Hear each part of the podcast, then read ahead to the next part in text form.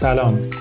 شما به پادکست دوشنبه ها با کودکت گوش می کنید این پادکست پاسخ صوتی متخصصان حوزه کودک به چالش های هفتگی اینستاگرام کودکت در روزهای دوشنبه است.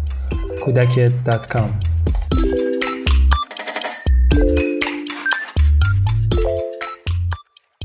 سلام خدمت همگی. امیدوارم که خوب باشید. مایده بازرگان هستم مقطع دکترا روانشناس کودک و نوجوان. در رابطه با چالش دوشنبه کودکت که در مورد موقعیتی بود که ما تصمیم به رفتن داریم ولی کودک ما مایل هستش که اونجا بمونه و ما این اجازه بهش نمیدیم ولی کودک ما همچنان پافشاری می‌کنه.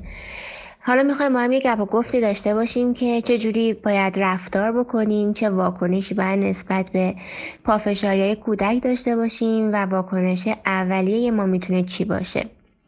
قبل از هر چیز می‌خوام توجهتون رو به چند مورد بسیار مهم جلب بکنم. بحث سن کودک خلق و خویی که داره قوانین و شرایط خونه.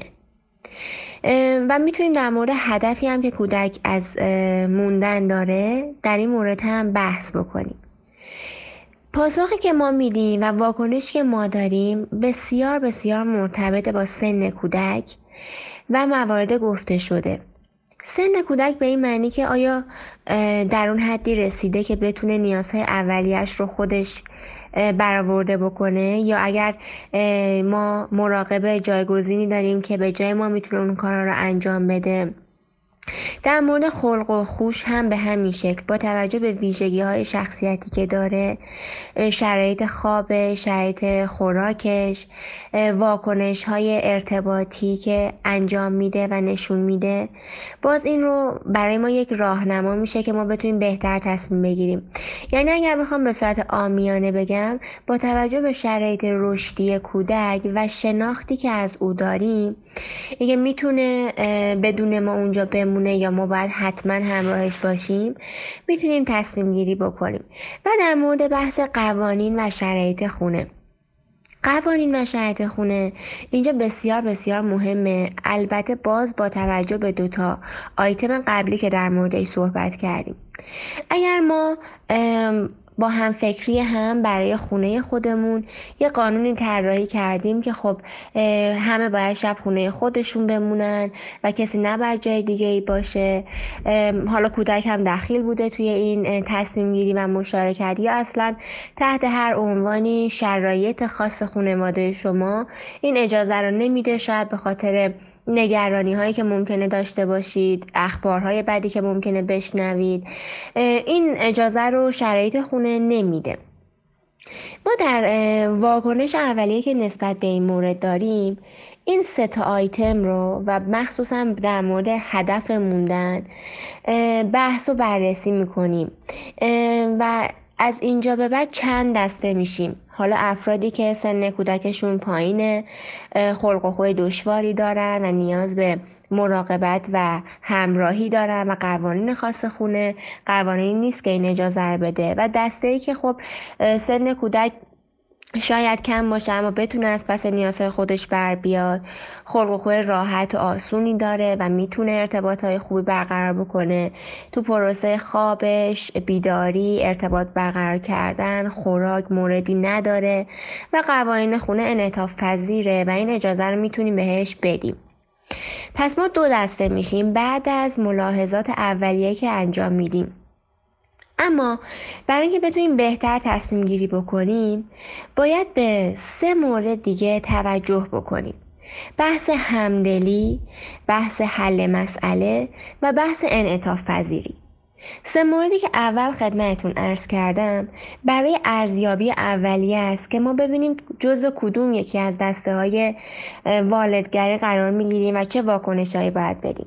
اما سه موردی که در مرتبه دوم خدمتون ارز کردم سه موردی است که تحت هر شرایطی بهتر هستش که ما اونها رو رعایت بکنیم.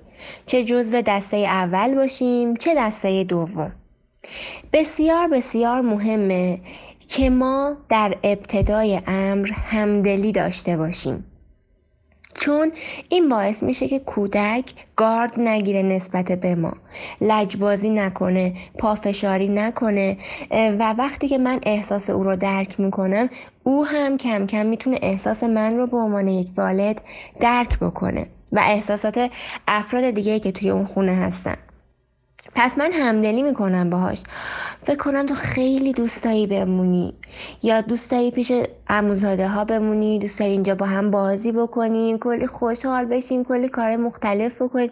حالا با توجه به شرایط و فرمت این نحوه گفتگو و مورد و محتوای گفتگو می‌تونه متفاوت باشه. همدلی داریم. تا کودک رو به خودمون نزدیک بکنیم و اگر تصمیمی هست بعد از همدلی انجام میشه.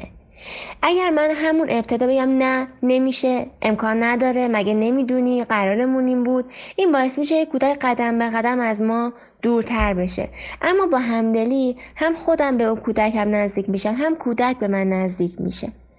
و مورد بعدی بحث حل مسئله یا پرابلم سالوینگه خیلی پیش میاد تو موقعیت های مختلف اینچنینی قرار می‌گیریم که واقعا نمی‌دونیم بهترین روش برخورد می‌تونه چی باشه. و بهترین روش برخورد پرابلم سالوینگه حل مسئله. یعنی مسئله برای ما پیش اومده و ما باید با کمک همدیگه این مسئله رو حل بکنیم. من برای کودک تصمیم نمی‌گیرم. کودک برای ما تصمیم نمی‌گیره. ما همه با همدیگه برای همدیگه تصمیم می‌گیریم. اگر قرار است ناراحت بشیم همه با هم ناراحت میشیم. اگر قرار است خوشحال بشیم همه با هم خوشحال میشیم. و کودک باید متوجه بشه مسئله ای که برای او به وجود اومده برای ما هم مهمه و ما داریم وقت می‌ذاریم و اون مسئله رو خونوادگی با کمک مامان و بابا و کودک داریم حلش می‌کنیم. خب ببینم مسئله چیه؟ الان چی شده؟ تو دوست داری اینجا بمونی. راه های مختلف از طرف بابا مامان کودک میشنویم و چیزی که هر سه نفرمون رو اتفاق نظر براش میاره اون نظر انتخاب میشه. و قاعدتا اگر نظری باشه که خیلی کودک رو خوشحال نکنه ما مجددا همدلی رو باهاش داریم. ولی راه حل انتخابی رو حتما و حتما باید لحاظ بکنیم. و مورد بعدی مورد انعطاف پذیری هست. یعنی چه مقدار روی قوانینمون قاطع هستیم چه مقدار انعطاف پذیری به خرج میدیم. و اگر بخوایم این شرایط رایت قوانین رو توی یک طیف بررسی بکنیم کجای طیف هستیم؟ خیلی آسونگیر هستیم خیلی استبدادی هستیم یا نه؟ اقتدار رو داریم قاطعیت رو داریم اما به جاش انعطاف پذیری رو هم داریم. یعنی والدگری مبتنی بر پذیرش. من کودکم رو میپذیرم سر قانون هامونم هستیم اما یه جاهایی می‌تونم این انعطاف پذیریه رو داشته باشم این گذشت رو داشته باشم. اگر این مورد ها رو نداشته باشم پس کودک من از کجا می‌خواد این مفاهیم رو یاد بگیره و من این انتظار رو ازش داشته باشم؟ به خاطر همین خودمون رو باید توی یک طیف بررسی بکنیم و ببینیم که کجای طیف هستیم. خیلی سریع موافقت می‌کنیم یا خیلی سریع مخالفت می‌کنیم یا نه. همدلی می‌کنیم مسئله رو حل می‌کنیم و با توجه به شرط پیش اومده یه مقداری انعطاف پذیری رو هم به خرج میدیم. پس برای تصمیم گیری درست این شرایط مهمترین موارد رو با هم جمعبندی می‌کنیم. توجه به سن و شرایط رشدی کودک خلق و خوی کودک قوانین و شرایط خانواده ها بحث همدلی و درک احساسات و اجازه تجربه هیجانات. اینکه من به تو حق میدم فکر می‌کنم که تو الان ناراحت شدی یا غمگین شدی که ما می‌خوایم بریم. بحث حل مسئله پرابلم سالوینگ و بحث انعطاف پذیری گذشت و بخشش. امیدوارم که مفید بوده باشه و همیشه شاد و سالم و سلامت باشید. خدا نگهدار.